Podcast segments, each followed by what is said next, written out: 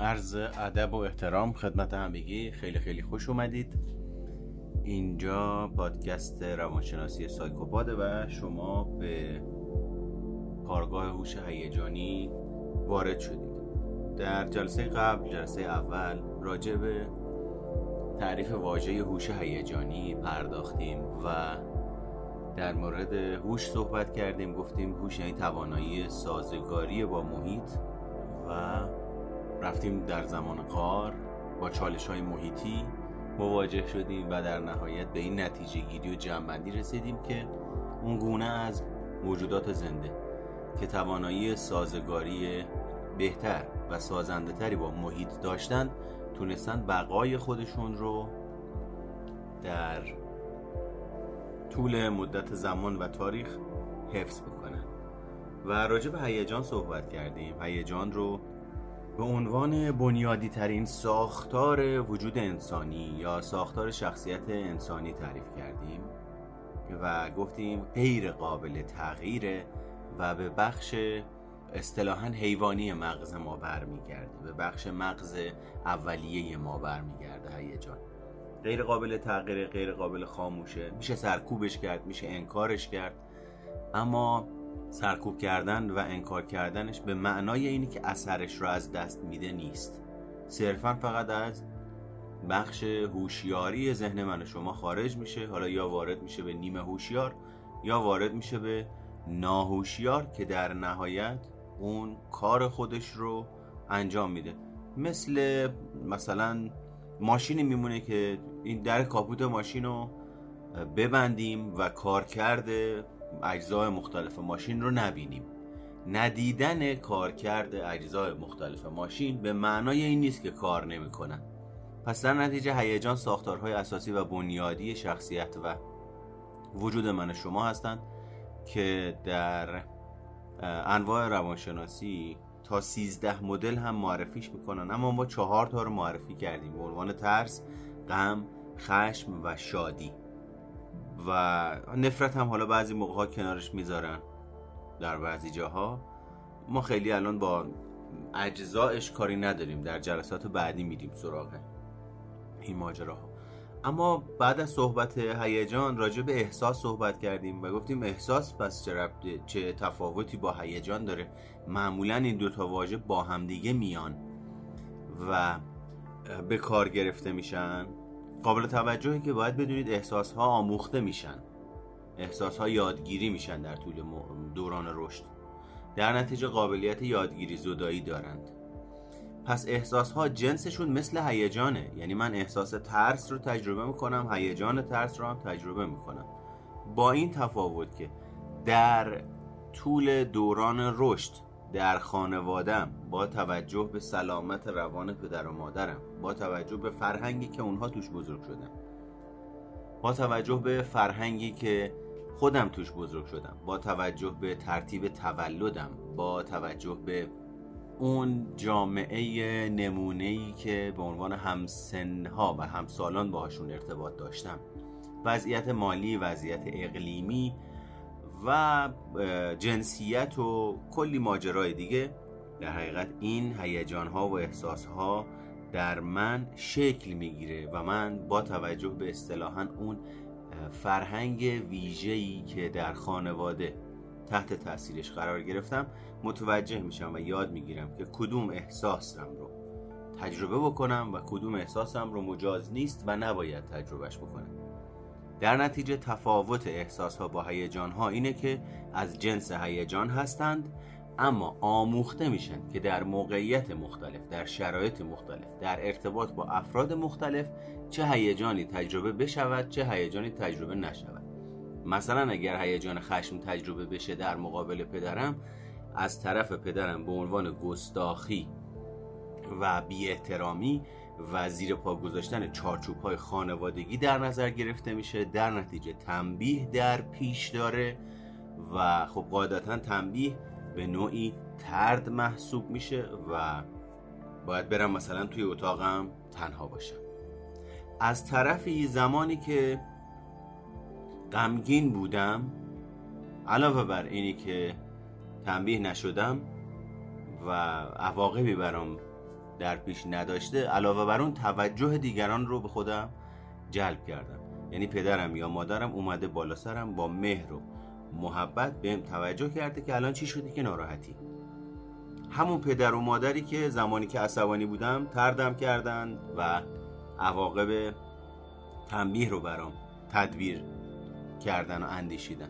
همون پدر و مادر زمانی که غمگین بودم اومدن نگاه کردن و به من توجه کردن. حالا ماجرا چیه؟ ماجرا اینه که من اینجوری یاد می‌گیرم. خشم در خانواده من مجاز نیست و عواقبی در پیش داره و غم در خانواده من مجازه. در نتیجه خشمم رو سرکوب می‌کنم خشمم رو انکار می‌کنم خشمم رو نادیده می‌گیرم و به غمم می‌پردازم. چیزی که دیده میشه. چرا؟ چون در اون سالهای اولیه زندگی پدر و مادر اسطوره های زندگی من شما هستن. کودک فرزند من و شما توی اون دوران اینطور تصور می‌کردیم. یا اون استدلال های هیجانی که داشتیم این بوده که اگر پدر و مادر نباشند بقای ما به خطر میفته که قاعدتا هم به خطر میافتاده.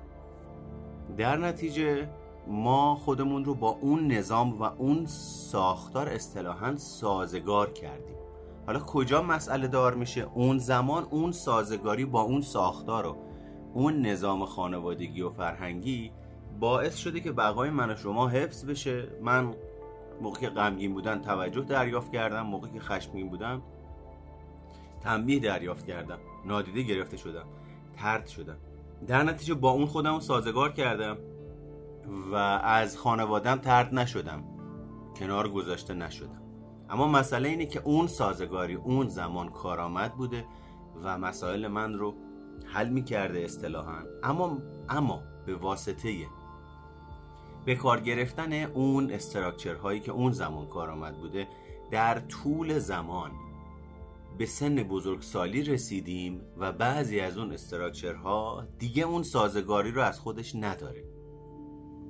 در واقع میشه اون چیزی که در تحوار راجبش صحبت می‌کنن میگن تحواره های ناسازگار اولیه. یعنی اون زمان تونسته مسئله من شما رو حل بکنه بقای من شما رو حفظ بکنه. امروز من دارم طبق همون استراکچر طبق همون باور طبق همون الگو طبق همون پترن طبق همون تحوار عمل می‌کنم. اما ماجرا چیه؟ ماجرا اینه که صورت مسئله امروز در زندگی من دیگه اون صورت مسئله ای که در گذشته بوده نیست.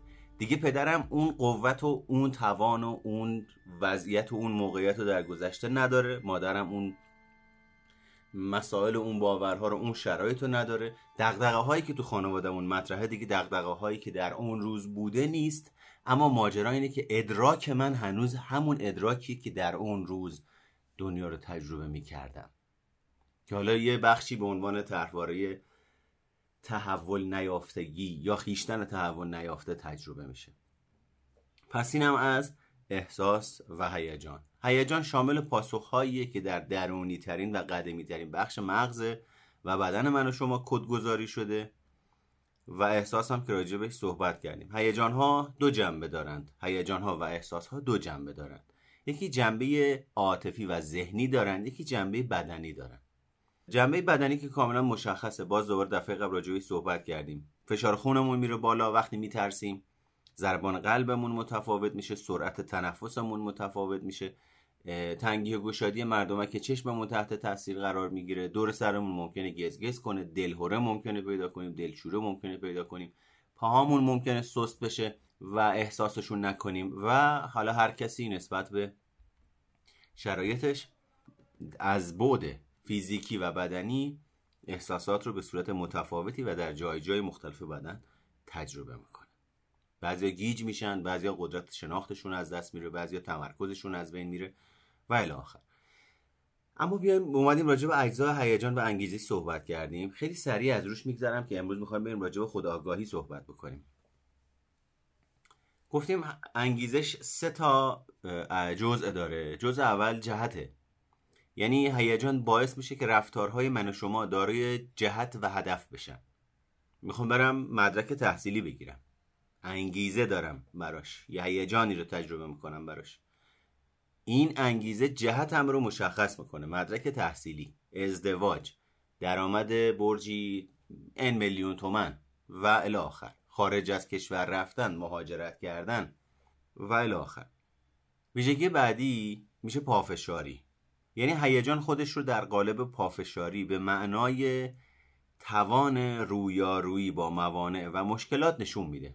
یعنی چقدر من از خودم پافشاری نشون میدم برای اینکه اون مدرکه رو بگیرم برای اینکه مهاجرت بکنم برای اینکه به اون درآمدی که می‌خوام برسم. این انگیزه و هیجان من مشخص می‌کنه که چقدر پافشاری داشته باشم به چه جهتی و به چه سمتی. شدت و هدت ماجرا. ویژگی سومه که میزان انرژی و شدت عمل من و شماست. اینو قبلا مثالش رو اینجوری زدیم. یه ماشینی داریم. جهتش رو با فرمون مشخص می‌کنیم شدتش رو با گاز مشخص می‌کنیم. پافشاریش هم اینی که چقدر در مسیر بمونیم و به سمت جهت حرکت بکنیم و با چه سرعتی حرکت بکنیم می‌تونیم به دست بیاریم. اینم از اجزا. اما اومدیم تعریف کردیم گفتیم هوش هیجانی یعنی توا... گفتیم هوش یعنی توانایی سازگاری با محیط. هیجان ها هم که الان توضیح دادیم. پس در نتیجه هوش هیجانی میشه توانایی سازگاری با هیجان ها وقتی اون محیط هم در نظر بگیریم یکی میشه محیط درونی دنیای روانشناختی من یکی میشه دنیای روانشناختی دیگران. پس توانایی سازگاری با احساسات و هیجانات احساسات و هیجاناتی که من تجربه می‌کنم احساسات و هیجاناتی که دیگران تجربه می‌کنند تعامل این احساس این دو احساسی که در وجود من و در وجود دیگرانه در مقابل همدیگه مرحله دو تا مرحله آخره چهار تا مرحله معرفی کردیم. گفتیم پس توانایی شناخت احساسات و عواطف خود در وهله اول و عواطف دیگران و تفکیک قائل شدن بین اونها و استفاده از این اطلاعات برای مدیریت و هدایت افکار و اعمال خودمون در زندگی. بر طبق این تعریفی که الان دادم خدمتتون کسی که از هوشیاری عاطفی هیجانی خوبی برخورداره به راحتی می‌تونه هر احساس و عاطفه خودش رو بشناسه. پس این میشه قدم اول. امروز یه ذره بهش سر می‌زنیم. اولین مرحله اینه که من هوش هیجانیم افزایش پیدا بکنه باید بتونم احساسات مختلفی رو که تجربه می‌کنم بشناسم detect بکنم و طیف اونها رو مهمتر از اون بشناسم. به راحتی می‌تونه هر احساس و عاطفه خودش رو بشناسه و اونو مدیریت بکنه و نهایتا از انرژی اون احساس و عاطفه استفاده بکنه و به رفتار تبدیلش بکنه. در عین حال همچین آدمی باید بتونه عواطف و احساسات دیگران رو هم از روی چهرهشون لحن کلامشون و تون صداشون رفتارشون و به صورت کلی زبان بدنشون به خوبی تشخیص بده. همینطور باید قادر باشه با دیگران همدلی بکنه و روابط انسانی و اجتماعی مناسبی با اونها برقرار بکنه. این در حقیقت یک چکیده بود از چیزی که در جلسه اول راجع به صحبت کردیم. آخر جلسه اول راجع به این صحبت کردیم که برای افزایش هوش هیجانی مهارت های خاصی رو باید بپرورونیم. اولین مهارت خود آگاهی بود دومین مهارت خود تنظیمی بود سومین مهارت آگاهی اجتماعی بود. چهارمین مهارت مدیریت رابطه بود. عرض کردم که آگاهی اجتماعی و مدیریت رابطه معمولا اتفاقیه که افراد وقتی متوجه میشن اه چه جالب پس من باید احساسات دیگران رو هم بشناسم. همون اول کار ذهنشون میره سراغ اینی که خیلی خوب فلانی الان فلان احساس داره تجربه می‌کنه اون یکی تو فلان بود شخصیتیشه و اینا. گفتیم این آفته. کار نمی‌کنه. اولین مسئله و شرط افزایش هوش هیجانی اینه که ما به ترتیب مراحل رو طی بکنیم.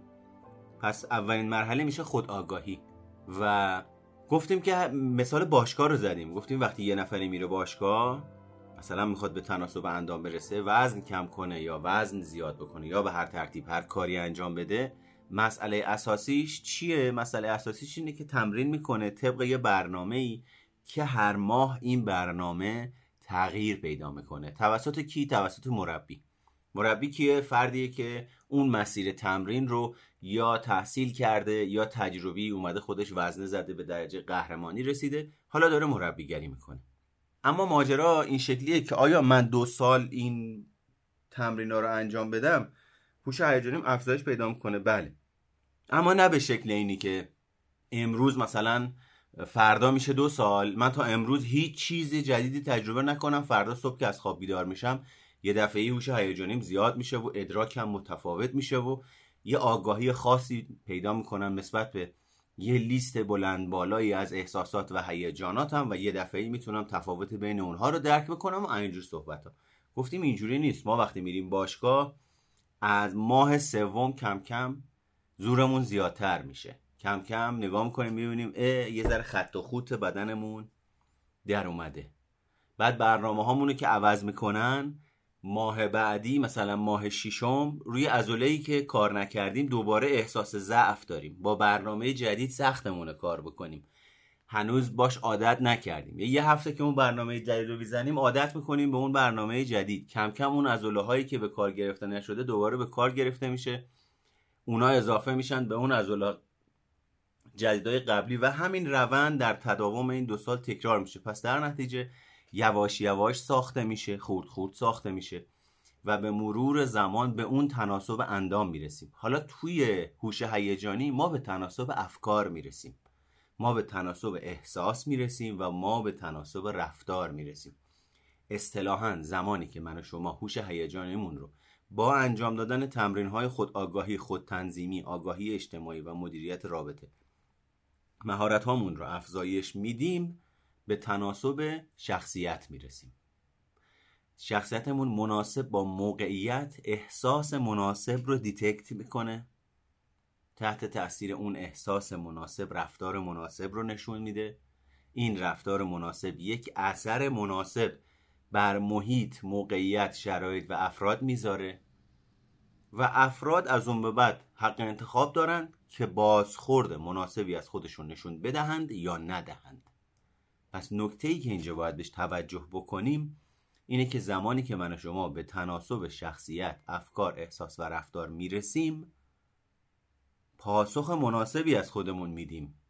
اما ممکنه محرک مناسبی از محیط دریافت نکنیم. چرا؟ چون ماییم که تغییر کردیم. محیط از تغییر ما عموما خبر نداره وقتی راجع به هوش هیجانی صحبت می‌کنیم. یعنی یک نفری که دو سال داره کار می‌کنه ادراکش نسبت به دو سال پیش از یک موقعیت ثابت تفاوت کرده رشد کرده. مثل بدنسازی من رفتم بدنسازی وزنه زدم رژیم رعایت کردم. ساعت خوابم رو درست انجام دادم ریکاوریم رو درست انجام دادم چربی کم خوردم کربوهیدرات کم خوردم پروتئینم رو زیاد کردم. من تغییر کردم. دیگران تغییر من می‌بینن. اما دیگران هنوز همون دیگرانی هن که طبق همون سبک زندگی قدیمیه.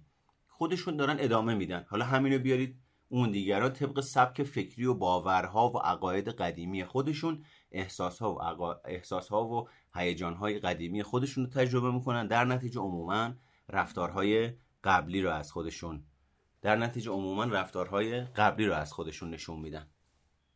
خیلی خوب بریم سراغ خود آگاهی آقای روزولت میفرماید که مردها و زنها زندانی سرنوشت و تقدیر خودشون نیستند بلکه اونها فقط زندانی افکار و نگرش خودشون هستند. باید بدونید که خودآگاهی پایه و اساس رشد فردی و موفقیت در زندگی من و شماست. خودآگاهی یعنی قدرت تشخیص احساسات و عواطف خیش و آگاهی از توانایی ها و محدودیت های خود. توجه بکنید. خود آگاهی یعنی تشخیص احساسات و عواطف خودمون در وهله اول. یک. دو آگاهی از توانایی ها سه آگاهی از محدودیت ها پس صرفا آگاهی از توانایی ها اینجا مد نظرمون نیست. اینی که من بدونم در کجاها چه محدودیت هایی دارم خودش یکی از بهترین اطلاعات و دانش بینش. خودآگاهی به دو دسته تقسیم میشه. خودآگاهی عاطفی و هیجانی. یعنی تشخیص. ببینید مهمه ها. هر مرحله رو داریم میریم جلو. تشخیص شماره یک. شناسایی شماره دو. تشخیص و شناسایی چی؟ احساسات و عواطف. سه. چهار و آثاری که این احساسات و عواطف بر زندگی ما می‌ذاره. چجوری این آثار دیده میشه در روابطمون دیده میشه در حالمون دیده میشه در گذشتمون دیده میشه در حساب و اعتباری که دیگران به ما میدن نسبت به آینده هم دیده میشه. و خودآگاهی مربوط به توانایی ها دوباره تشخیص و شناسایی. تشخیص و شناسایی توانایی ها قابلیت ها استعدادها و محدودیت های ما. ببینید پیچیده ها. واقعا افزایش هوش هیجانی برابری می‌کنه با وزن زدن توی باشگاه. برابری می‌کنه با اون استقامتی که لازمه اون مصمم بودنی که لازمه من از خودم نشون بدم. برای اینه که هر روز یا اون تعداد روزی که باید هر هفته برم باشگاه موظف بدونم خودم و متعهد بدونم برم باشگاه. باید یک برنامه درست داشته باشم. با یک مربی درست باید ارتباط داشته باشم. حرکات تمرینی رو که طبق برنامه که اون مربی درست و متخصص به من داده باید درست بزنم طوری که به خودم آسیب نزنم. چون اگه یک کدوم از اون حرکات رو درست نزنم ممکنه مفصلم آسیب ببینه دچار پارگی عضلات بشم یا اندازه توانم ورزش بکنم. یعنی اگر سه ماه دارم میرم باشگاه ده کیلو می‌تونم وزنه بزنم اصطلاحا گندگویی نباید بکنم. عذرخواهی می‌کنم تلفنم زنگ خورد. یعنی توی اون زمان من باید اندازه ای که توانم اجازه میده 5 درصد بیشتر از اون بزنم 10 درصد بیشتر از اون بزنم. چرا؟ چون رشد زمانی اتفاق میفته که من کاری بیشتر از توانم انجام بدم. اما این کاری بیشتر از توانم انجام دادن باید معقول مناسب و به اندازه باشه. بیشتر از توانم مثلا من 10 کیلو می‌تونم بزنم. اگه برم 25 کیلو بزنم رسما زیر وزنه میمونم. این وزنه روی سینم میمونه. بعد هم سینم زخم میشه هم فشار تجربه می‌کنم. یکم باید باید بیاد کمکم بکنه. حرفم باید از دیگران بشنوم که آقا وقتی نمی‌تونی وزنه بزنی چرا یه همچین کاری می‌کنی؟ مربیت کیه؟ مربیت هم می‌برن زیر سوال. خیلی خوب پس؟ ما باید خیلی توجه داشته باشیم که برای افزایش هوش هیجانیمون علاوه بر اینه که می‌خوایم قابلیت هامون و استعداد هامون و محدودیت هامون و احساسات و عواطف رو بشناسیم قبل از همه اینا من و شما باید قدرت تشخیص و شناسایی رو در خودمون افزایش بدیم. خب کاری نداره احساسات رو می‌شناسیم دیگه. الان غمگینم الان ترسیدم الان ناراحتم. بله. الان راجبش راحت صحبت می‌کنیم. اون زمانی مد نظر ماست که فرد در بحران عاطفی قرار داره. بحران عاطفی یعنی با زنش دعوا شده نه لزوما. اون یه دونه از ما بخشای حوزه های بحران عاطفیه. بحران عاطفی یعنی من از لحاظ هیجانی درگیر میشم. حالا موضوعیتش می‌تونه پاس کردن چک باشه می‌تونه درگیری با همسرم باشه می‌تونه درگیری با بچم باشه که مدرسهش منو خواستن. می‌تونه من یه جایی نظری دادم از لحاظ هیجانی چند تا پاسخ هیجانی گرفتم. داریم با همدیگه بحث و جدل را میندازیم و درگیر شدیم از نظر هیجانی. پس قبل از اینه که من بخوام احس برم سراغ احساسات عواطف توانایی ها پتانسیل ها استعدادها محدودیت ها قبل از همه اینا من باید یاد بگیرم چجوری راجع به خودم تشخیص بدهم. چی رو تشخیص بدم؟ موضوعی که الان راجع صحبت کردیم. وقتی که ما از توانایی ها و محدودیت های خودمون آگاهی داشته باشیم اون وقتی که دارای اعتماد به نفس بیشتری خواهیم بود. خب همینجا من و شما می‌تونیم متوجه بشیم زمانی که روی مهارت هوش هیجانیمون کار می‌کنیم به مرور زمان به صورت غیر مستقیم اعتماد به نفسمونم تحت تاثیر قرار می‌گیره. چرا؟ چون اعتماد به نفس یعنی تکیه کردن بر توانایی های خود.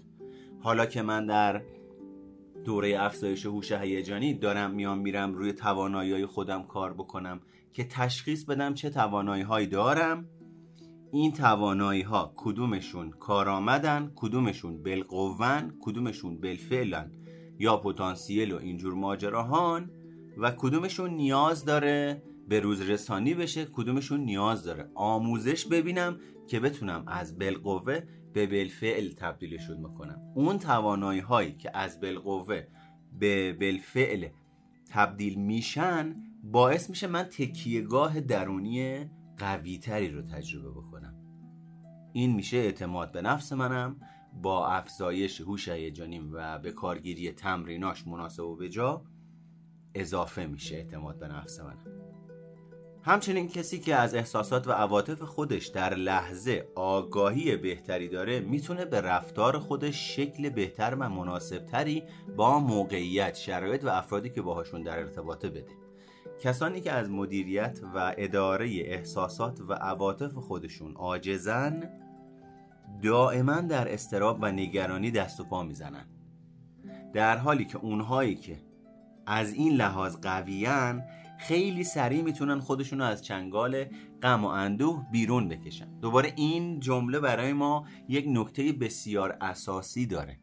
اون کسی که هوش هیجانیش افزایش پیدا می‌کنه به این معنی نیست که دیگه احساسات رو تجربه نمی‌کنه. به این معنی نیست که دیگه دردش نمیاد. به این معنی نیست که دیگه عصبانی نمیشه غمگین نمیشه دلخور نمیشه متنفر نمیشه خشمگین نمیشه. یا نمیترسه یا مسترب نمیشه. به این معنیه که سریعتر می‌تونه خودشو از چنگال این احساسات ناخوشایند بیرون بکشه چرا؟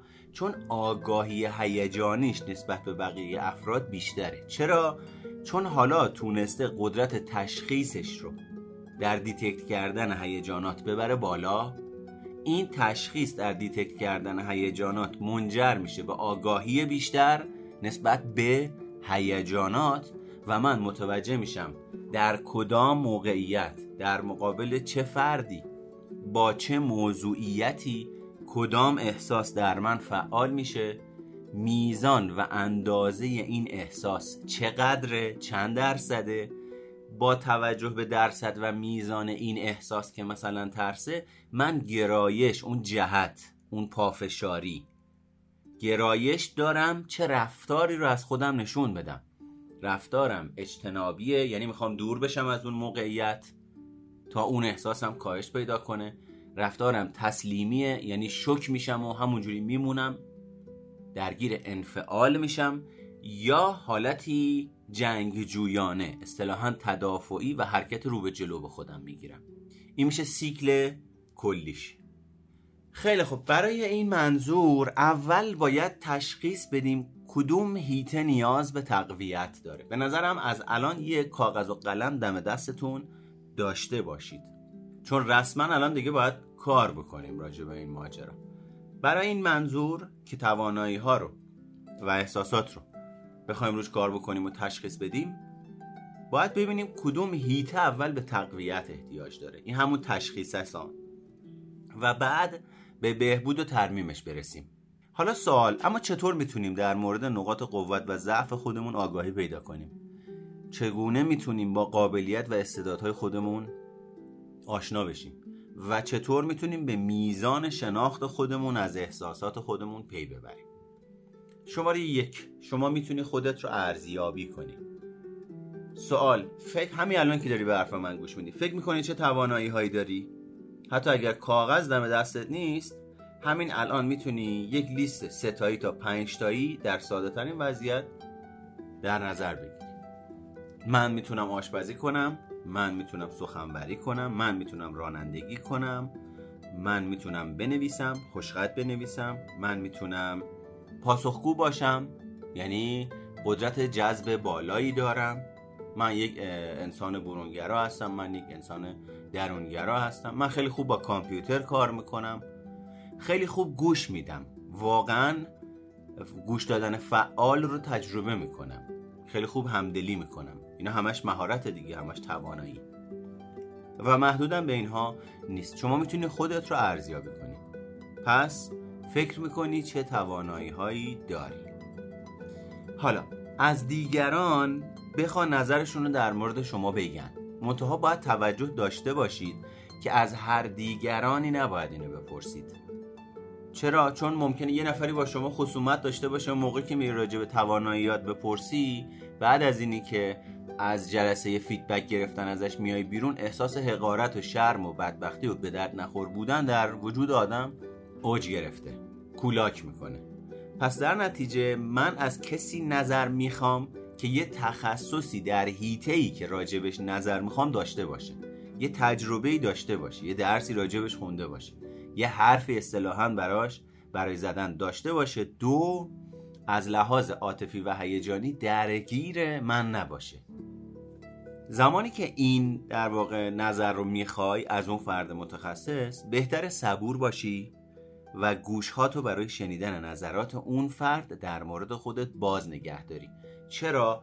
چون در همین زمان اون بحران عاطفی هیجانی که راجع به صحبت می‌کنیم معمولا زمانی در وجود من و شما فعال میشه که مستقیما یک نفری بخواد راجع به من عملکرد من ویژگی های من شخصیت من دیدگاه من و احساسات من و همه اینهایی که راجع به صحبت کردیم بخواد مستقیما نظر بده. دیگه چه برسه به اونجایی که من و شما خودمون بخوایم خود معرف بریم صحبت بکنیم. توی این زمانه که احتمال فعال شدن مکانیزم های دفاعی مثل انکار مثل سرکوب مثل نادیده انگاری مثل توجیه مثل باید اندیشی و مکانیزم های دیگه احتمال فعال شدنش هست و خود فعال شدن همین مکانیزم باعث میشه که اون اطلاعات توسط فردی که داره به ما فیدبک میده دریافت نشه و پس زده بشه اصطلاحا. کار دیگه ای که می‌تونی بکنی اینه که یک تست ارزیابی رسمی پر کنی. راجع به توانایی ها. مثلا مثل تست هوش عاطفی. یه تستی است اگر اشتباه نکنم به اسم کرونباخ. من خودم این تست رو اجرا کردم چندین بار. تست های دیگه هم هست راجع هوش عاطفی. یه سری تست هست راجع سنجش هوش. یه سری تست هست راجع سنجش توانایی ها و مهارت های فردی. یک سری تست هست راجع سنجش تیپ شخصیتی مناسب بر اینی که چه شغلی شما برای چه شغلی مناسبی چه شغلی برای شما مناسبه.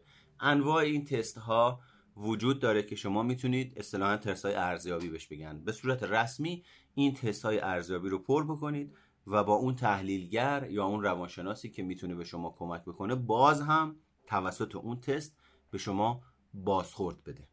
این درباره توانایی هاست اما راجع به احساسات شما می‌تونید احساسات خودتون رو یادداشت بکنید.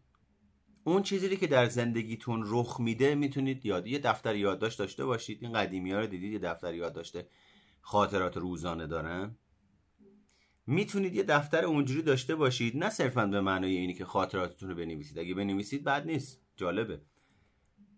اما با این قصد شما می‌تونید این خاطرات رو بنویسید که اتفاقهایی که در هر روز در روزمره زندگی براتون میفته اون بخشی از این اتفاقها که از لحاظ عاطفی و هیجانی شما خیلی درگیرش میشی. از لحاظ عاطفی هیجانی خیلی برای شما اهمیت داره. خیلی شما از لحاظ عاطفی هیجانی تحت تاثیر قرار می‌گیری و تحت تاثیر قرار میدی. می‌تونید اون رو یادداشت بکنید. زمانی که دارید اون خاطره و اون واقعه رو یادداشت می‌کنید باید بنویسید در حین هر کدوم از این وقایع چه احساسی داشتی و چطور واکنش نشون دادی. یعنی چی؟ یعنی من رفتم سر کار بودم بعد از توی دفتر کارم یه صداهایی شنیدم خانم منشی داره با یه نفری داره شبیه جر و بحث داره یه صداهایی میاد. این موقعیت باعث شد شاخکای من بزنه بیرون کنج کاویم زیاد بشه. بلنشم برم بیرون ببینم چه خبره بعدا متوجه شدم همین آدمی که من چند لحظه پیش داشتم باش مشاوره می‌کردم سر اینی که با, مش... با منشیمون داره چونه می‌زنه که باید به من تخفیف بدی. و منشی به خاطر فشاری که ما بهش آوردیم و قانونی که اونجا هست داره مقاومت می‌کنه که تخفیف نده و اون فرد داره در واقع پافشاری می‌کنه برای اینه که تخفیف بگیره. من با دیدن این شرایط و این موقعیت خونم به جوش میاد که مرد مومن زن مومن مگه ما همین الان با همدیگه صحبت نکردیم قرار شد شما سازگاری بیشتری از خودت نشون بدی؟ پس این همه میای اینجا وقت می‌ذاری؟ انرژی می‌گیری انرژی می‌ذاری قرار کی واسه خودت یه کاری انجام بدی؟ اون زمانی که من می‌خوام این واقعه رو بنویسم می‌تونم به این شکل بنویسم. بنویسم موضوع واقعه شنیدن صدای بحث منشی و مراجعه. احساسی که تجربه کردم بعد از دیدن واقعه خشم. درصد این احساس 65 الی 70 درصد. رفتاری که تحت تأثیر این خشم انجام دادم سرزنش بود. یعنی طرف مقابل رو به باد سرزنش گرفتم.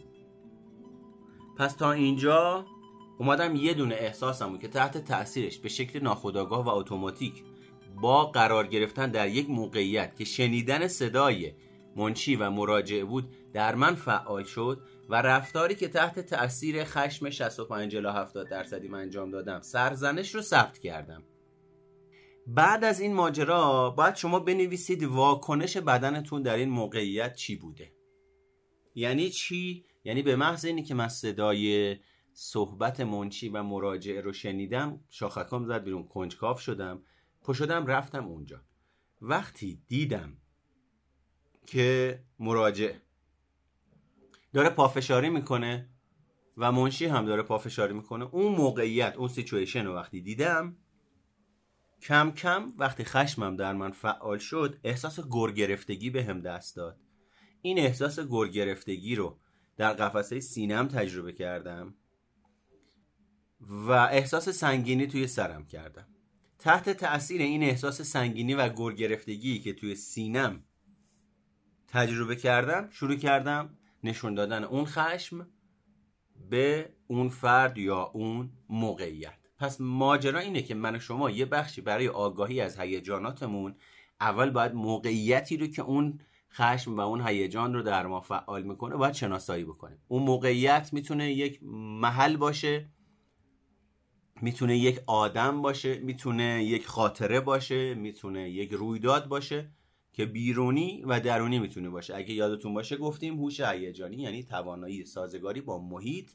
محیط محیط درونی که میشه دنیای روانشناختی من و شما و محیط بیرونی که میشه دنیای روانشناختی دیگران و علاوه بر اون موقعیت ها و شرایط و اینجور ماجرا. حتی ممکنه من و شما بریم توی سینما یه فیلمی ببینیم که ترسناک باشه یه فیلمی ببینیم که یه صحنه رمانتیک و خیلی احساس برانگیزی رو ببینیم. اون هم دوباره جزء همین ماجراها تجربه میشه. زمانی که این موقعیت ها یه احساسی رو در وجود من شما فعال می‌کنه این احساس اول نمود ذهنی داره. یعنی تو ذهن من و شما شکل می‌گیره دستورش صادر میشه و هورمون ها ترشح میشه و من و شما در بدنمون تجربهش می‌کنیم.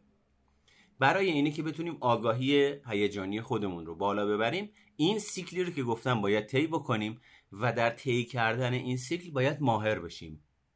یعنی بتونیم با سرعت نسبتا خوبی موقعیت های مختلفی رو که باعث برانگیخته شدن احساس های متفاوت و متناقض و مختلف در وجود ما میشه شناسایی بکنیم. علاوه بر اون موقعیت ها که آدم ها هستن موقعیت ها هستن فیلم ها هستن خاطرات هستن باید بتونیم تشخیص بدیم که چه احساسی در وجودمون فعال میشه. این احساسی که در وجودمون فعال شد چند درصده؟ بتونیم درصدش رو مشخص بکنیم. چرا این کارو می‌کنیم؟ تا از تفکر صفر و صد از تله دو قطبی اجتناب بکنیم یا باهاش چالش بکنیم و کم کم به ذهنمون اینو یاد بدیم که احساسات بر روی طیف معنا پیدا می‌کنن. احساسات حالتی صفر و صد ندارند و بعد باید توجه بکنیم که گرایش به انجام دادن چه رفتاری داره. این هم از این و کار بعدی اینه که می‌تونید یک فهرست از نقشه های خودتون در زندگی تهیه بکنید. احساسات خودتون رو در رابطه با هر کدوم از این نقش ها یادداشت می‌کنید. مثلا نقش خودتون به عنوان پدر، مادر، برادر، خواهر، دوست، کارمند، شهروند، مربی، ورزشکار و هرچی. دانشجو. اون نقش رو یادداشت می‌کنید. و در نهایت به این توجه می‌کنید که زمانی که در اون نقش قرار دارید چه احساسات قالبی رو تجربه می‌کنید که ما راجع به این نقشه ها در جلسات بعدی صحبت می‌کنیم مفصل. کار دیگه که می‌تونید بکنید اینا فعلا دستگرمیه که شما توی این جلسات شروع بکنید بعد تو جلسات بعدی بریم سراغش عمیقتر روی هر کدوم از اینها متمرکز میشیم. شما می‌تونید احساسات خودتون رو آینده نگری بکنید. یعنی با شناختی که نسبت به موقعیت های گذشته عمل کردتون در موقعیت های گذشته از خودتون به دست میارید که دوباره مستلزم مشاهده کردنه. مستلزم مطالعه کردن همین سیکلیه که الان راجع به صحبت کردیم. تو چه موقعیتی در مقابل کی بودم چه حرفی زد چه رفتاری کرد چه احساسی در من فعال شد با توجه به اون احساس درصدش چقدر بود و چه رفتاری میل داشتم از خودم نشون اما آینده نگری کردن احساسات یعنی به موقعیتی که قرار حالا در آینده در اون قرار بگیرید درست و حسابی فکر بکنید و چگونگی احساسات خودتون رو در اون موقعیت آینده نگری بکنید. من قبلا موقعی که جلوی فلانی بودم قبلا موقع دفعه قبل که توی موقعیت قرار گرفتم که مراجع و منچی داشتن با هم دیگه حرف می‌زدن و این داشت تلاش می‌کرد تخفیف نده و اون داشت تلاش می‌کرد پافشاری می‌کرد تخفیف بگیره ناخداگاه با دیدن این شرایط احساس خشم رو تجربه کردم و تحت تاثیر این خشم 65 تا 70 درصدی یک حالت هجومی به خودم گرفتم و این حالت هجومی رو می‌تونم با روش سرزنش کردن بیانش بکنم. حالا در آینده اگر یک همچین موقعیتی پیش بیاد من می‌دونم که ممکنه احساس خشم در من برانگیخته بشه.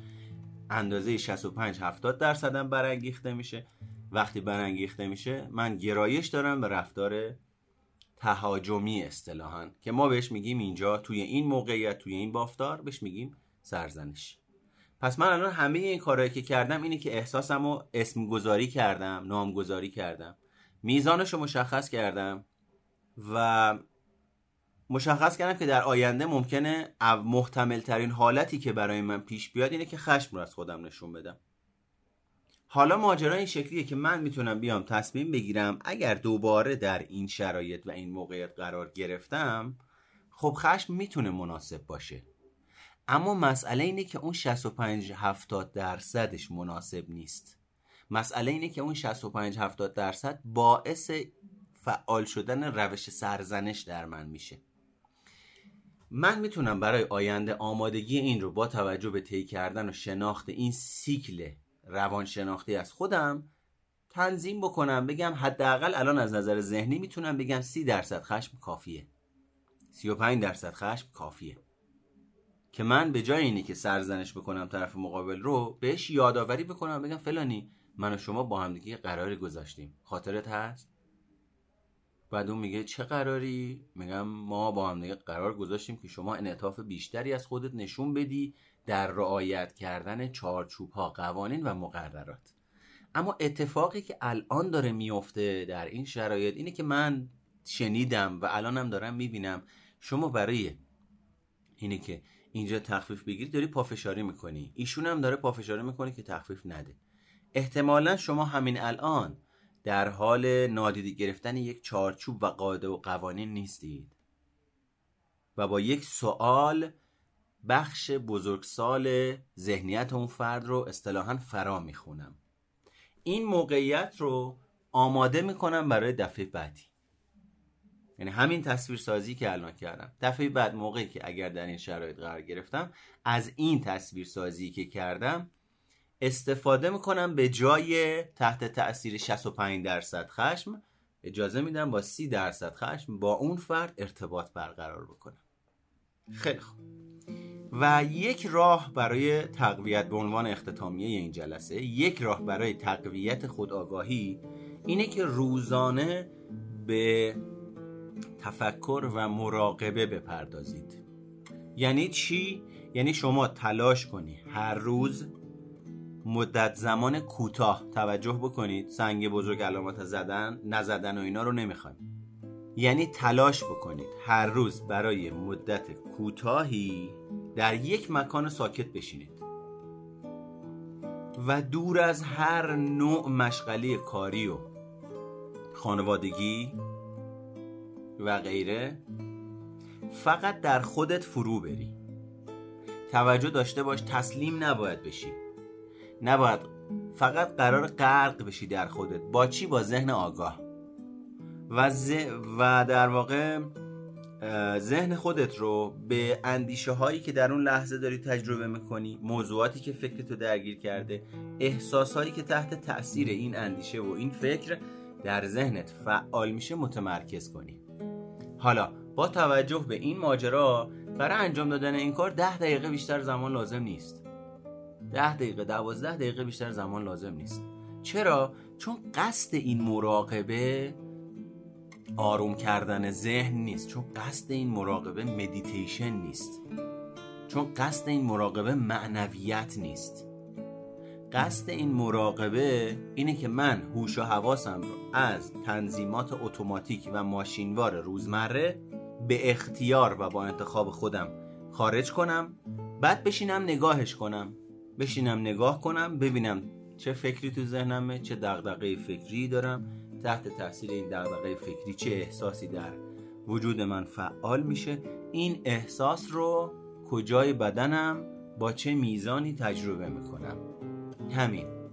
این یعنی به مرور زمان با انجام دادن این تمرین و آنچه که امروز راجع صحبت کردیم به مرور زمان من یک رفتار جدید از نظر دنیای درون روانشناختی با خودم انجام میدم. که موجب معطوف کردن توجه و تمرکزم بر افکار و متعاقبا احساساتی که بیدار میشن و اینی که این احساسات رو کجای بدنم تجربه می‌کنم معطوف می‌کنم. با معطوف کردن این توجه بر احساسات و افکارم به مرور زمان آگاهی نسبتا مقدماتی و خوبی بر احساسات و هیجانات هم تجربه می‌کنم. چرا این کار انجام میدیم؟ چون اتوماتیک وار من و شما تحت تاثیر موقعیت های مختلف افراد مختلف موضوع های مختلف افکار مختلف در ذهنمون شکل می‌گیره. تحت تاثیر این افکار مختلف احساس های مختلف رو تجربه می‌کنیم و از این احساس های مختلف انرژی می‌گیریم و رفتارهای متفاوتی رو از خودمون نشون میدیم. پس در نتیجه وقتی این حالت اتوماتیک میشه ما عموما اون احساس و هیجانات رو یا نشون نمیدیم یا به واسطه اینی که میترسیم دیگران چی میگن تردمون نکنن دوستمون نداشته باشن قضاوتمون بکنن اون احساسات رو نشون نمیدیم و سرکوب می‌کنیم. اصطلاحا میندازیمش توی ناخودآگاهمون. اما اون اول صحبت هم, هم عرض کردم انداختن این احساسات در ناخودآگاهمون به هیچ عنوان به معنی این نیست که دیگه کار نمی‌کنه. اون احساس کار خودشو می‌کنه. من رفتار تحت تاثیر اون احساس رو از خودم نشون میدم. فقط از آگاهی خودم خارجش می‌کنم. اما تمام رفتار من متأثر از اون نوع و اون مکانیزمیه که من در طول مدت دوران رشدم تا این سن و سالی که هستم در واقع به کارش گرفتم و امروز یک حالت اتوماتیک وار گرفته و از آگاهی من خارجه. یا در نیمه هوشیار منه یا در ناهوشیار منه. که حالا یه بخشش آقای فروید اسمشو می‌ذاره مقاومت سیستم های دفاعی. یعنی همین سیستم دفاعی من و شما همین الان انقدر مردم درگیر سیستم های دفاعی ناکار آمدن انقدر در سیستم های دفاعی ناکار آمد. من و شما غرقیم و در طول دوران رشدمون با آدم ها و اجتماع ازشون استفاده می‌کنیم که جزء بدیهیات زندگیمونن. یعنی اصلا بهشون شک نمی‌کنیم که این ناکارآمده همین چیزی که الان داریم راجع صحبت می‌کنیم. همین نه دست شما درد نکنه نمی‌خورم. می‌خواد دلش می‌خواد. خیلی ممنون دست شما درد نکنه نمی‌خورم. یا از دست مدیرش عصبانیه ولی به خاطر اینی که میترسه به مدیرش حرف بزنه جایگاهش رو از دست بده این خشم رو نگه میداره. میره این خشم رو روی یه آدمی خالی می‌کنه که می‌دونه عواقب کمتری براش داره. شب که میره خونه زنش که یه حرف می‌زنه بهش میگه بهش بیمحلی می‌کنه. بهش پرخاشگری می‌کنه. اصطلاحا بهش میگن اون مکانیزم دفاعی جابجایی. حالا تو تحلیل رفتار بهش میگن طرف از یه جای تمر جمع می‌کنه یه جای دیگه خرجش می‌کنه. یا یه جای عملا با آدمه میگه آقا راجب این مو... میگه من نمی‌خوام راجب این موضوع صحبت بکنم. واپس زنی سیستم دفاعی واپس زنی یعنی انقدر اینها جزو بدیهیات زندگی من و شما هستند که اساسا بهشون شک نمی کنیم تو توهم دانایی خودمونم علامه دهری هستیم واسه خودمون. پس این ماجرای که گفتیم الان به عنوان شناخت که می‌تونی خودتو ارزیابی بکنی می‌تونی با یک فرد متخصص و ای ازش feedback بخوای. می‌تونی یک تست ارزیابی رسمی پر بکنی که تست هوش تست مشخص کردن توانایی هاست تست تیپ شخصیتی و هزار تا تست دیگه ای که وجود داره برای که نسبت به خودت استعداد کاری زمینه هوشید و الی تجربه به دست بیاری. می‌تونی احساسات خودت رو یادداشت بکنی در طول روز. یه بار نمیخوادم زیاد باشه یه بار یه واقعه. روز یک واقعه. الانم دیگه نوت گوشی هست. حتما نباید خود من که خودم کاغذ قلم رو ترجیح میدم. ولی نوت گوشی هست. یا بهتر از همه اینها یه کاری که می‌تونید بکنید اگر اون مهارت جرأت ورزی رو بخواید هم با خودتون افزایش بدید این تکنیکی که الان میگم خیلی می‌تونه بهتون کمک بکنه. تو گوشی همه من و شما یه رکوردر هست. تو اوج بحران زمانی که از بحران اومدید بیرون رکوردر رو وردارید صحبت کنید. بدون اینکه به این توجه بکنید که الان لحن صداتون چیه چی از چه واژه‌هایی می‌خواید استفاده بکنید. همان چیزی که در آن لحظه تحت تاثیر اتفاقی که براتون افتاده رو این گوشی رو بگیرید جلوتون صحبت بکنید. بعدا موقعی که این محتوایی رو که الان عرض کردم گوش بدید بهش شاخاتون می‌زنه بیرون یعنی اگر ببرید پیش یه تحلیلگر براتون تحلیلش بکنه یه چیزایی از توی اون در میاد که هزار تا روانشناس به صورت عادی وقتی تو اون موقعیت شما رو ندیدن وقتی اون هیجان شما رو نمی‌شناسن نمی‌تونن کمکتون بکنن. یعنی همش میشه اون ماجرا. و بعد گفتیم فهرستی از نقش های خودتون تهیه بکنید که تو جلسات بعدی راجبش مفصل صحبت می‌کنیم و در نهایت گفتیم احساسات خودتون رو آینده نگری بکنید. به این شکل به موقعیتی که قبلا توش قرار گرفتید توجه می‌کنید. اون موقعیت چه احساسی رو در شما برانگیخته کرد اون احساس چند درصده در اثر درصد اون احساس و مثلا جنس اون احساس که ترسه من تمایل داشتم اجتناب بکنم. تمایل داشتم جواب طرف مقابل رو ندم. ساکت موندم. تسلیم بودم. یا می‌خواستم کله آدم رو بکنم. کلی هم سرزنشش کردم بهش بعد بیرا گفتم. یعنی یک حالت هجومی داشتم بهش. پرخاشگری کلامی اصطلاحا بهش انجام دادم. و در نهایت گفتیم که شما می‌تونید روزی ده دقیقه مراقبه کنید. نه مراقبه ای که به معنویت بپیونده نمی‌دونم نه مراقبه ای که به صلح درونی بپیونده این پرت و پلاها و شرورا رو بریزید دور خواهش می‌کنم. انرژی مثبت و نمی‌دونم قانون جذب و یه سری پرت و پلایی که نه ریشه علمی دارن نه رفرنس درست حسابی دارن فقط چون شبه علمن. ما هم که مردممون قربونشون برم همه عاشق خرافات عاشق به دست آوردن اجرت کار نکرده کلا واسه خودشون دور هم دیگه حال می‌کنن. پس این مراقبه صرفا بابت اینه که من و شما در طول روز متوجه فرایندهای درونیمون بشیم. یعنی چی؟ یعنی چه فکری دارم؟ این فکر باعث میشه چه احساسی در من بیدار بشه؟ این احساس رو کجایی بدنم تجربه می‌کنم؟ میزان اینی که این احساس رو تجربه می‌کنم چقدره بهش درصد میدم آیا درصدی که دارم تجربه می‌کنم مناسبه با تجربه کردن این درصد از احساس ترس مثلا خشم مثلا غم مثلا گرایش دارم چه رفتاری انجام بدم مثلا غمم 60 درصده بعد دارم فکر می‌کنم میگم ولش کن بابا کی حال داره درس بخونه؟ بابا ولش کن کی حال داره زنگ بزنه به فلانی؟ الان دو ساعت می‌خوایم حرف بزنیم. حوصله داری ها؟ که ما به عنوان بی انگیزگی تجربهش می‌کنیم. من و شما قرار فقط این سیکل این فرایند این روند رو مشاهده کنیم و نسبت به الگوهای هیجانی که باعث میشه در وجود من و شما بیدار بشه آگاه بشیم. میزان و درصدش رو بشناسیم. هیچ کار دیگه قرار نیست انجام بدیم. هیچ تغییر دیگه با هیچ آدمی در زندگیمون قرار نیست از خودمون نشون بدیم.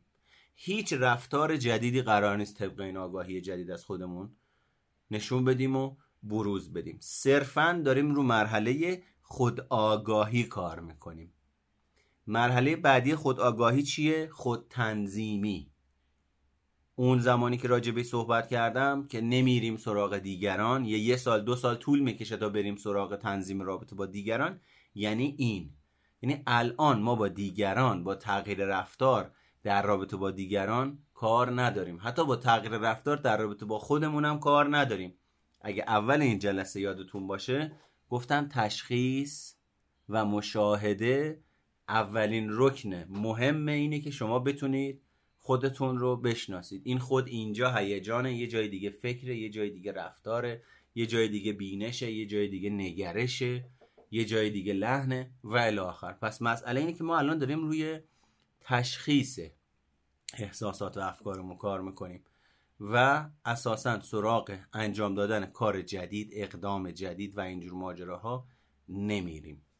و کسی که این کار انجام میده مسئولیتش با شخص خودشه. چرا؟ چون با توجه به این آگاهی که من الان دادم خدمتتون اگر کسی بری یه تغییری در رفتارش ایجاد کنه در زندگیش ایجاد بکنه یه حرفی به یکی بزنه در واقع داره از مکانیزم دفاعی نادیده انگاری استفاده می‌کنه و مسئولیتش با خودشه. چون الان دیگه ذهن شما حداقل آگاه نسبت به این ماجرا. خیلی خوب. ما دفعه بعد راجع به ارزش ها باورها و اصول, اصول اخلاقی صحبت می‌کنیم و من یک لیست اجازه بدید بشمارم یک دو سه چهار پنج شیش هفت یک دو سه چهار پنج. یک لیست هفتاتایی از ارزش ها و اصول فردی به شما میدم. تصویرش رو به شما میدم عکسش رو به شما میدم که می‌تونید ازش استفاده بکنید و راجع به فرضیات و پیش داوری ها صحبت می‌کنیم. اگر برسیم میریم سراغ نقش هامون در زندگی که راجع به صحبت کردیم. که حالا با این نقش ها چی کار باید بکنیم؟ و اول نقش رو در میاریم و بعد میریم سراغ مهارت ها و اینجور ماجره ها دوستان از ارجمندی که بعدا این صدا رو میشنوید امیدوارم آگاهی بخش بوده باشه. حتما در نشر مطلب کوشا باشید تا برسه به گوش هر کسی که بهش نیاز داره هر کسی که نمی‌تونه انتشارش بدید تا دیگران هم ازش استفاده بکنن. من فعلا با شما خداحافظی می‌کنم و میریم سراغ دوستانی که توی روم هستن.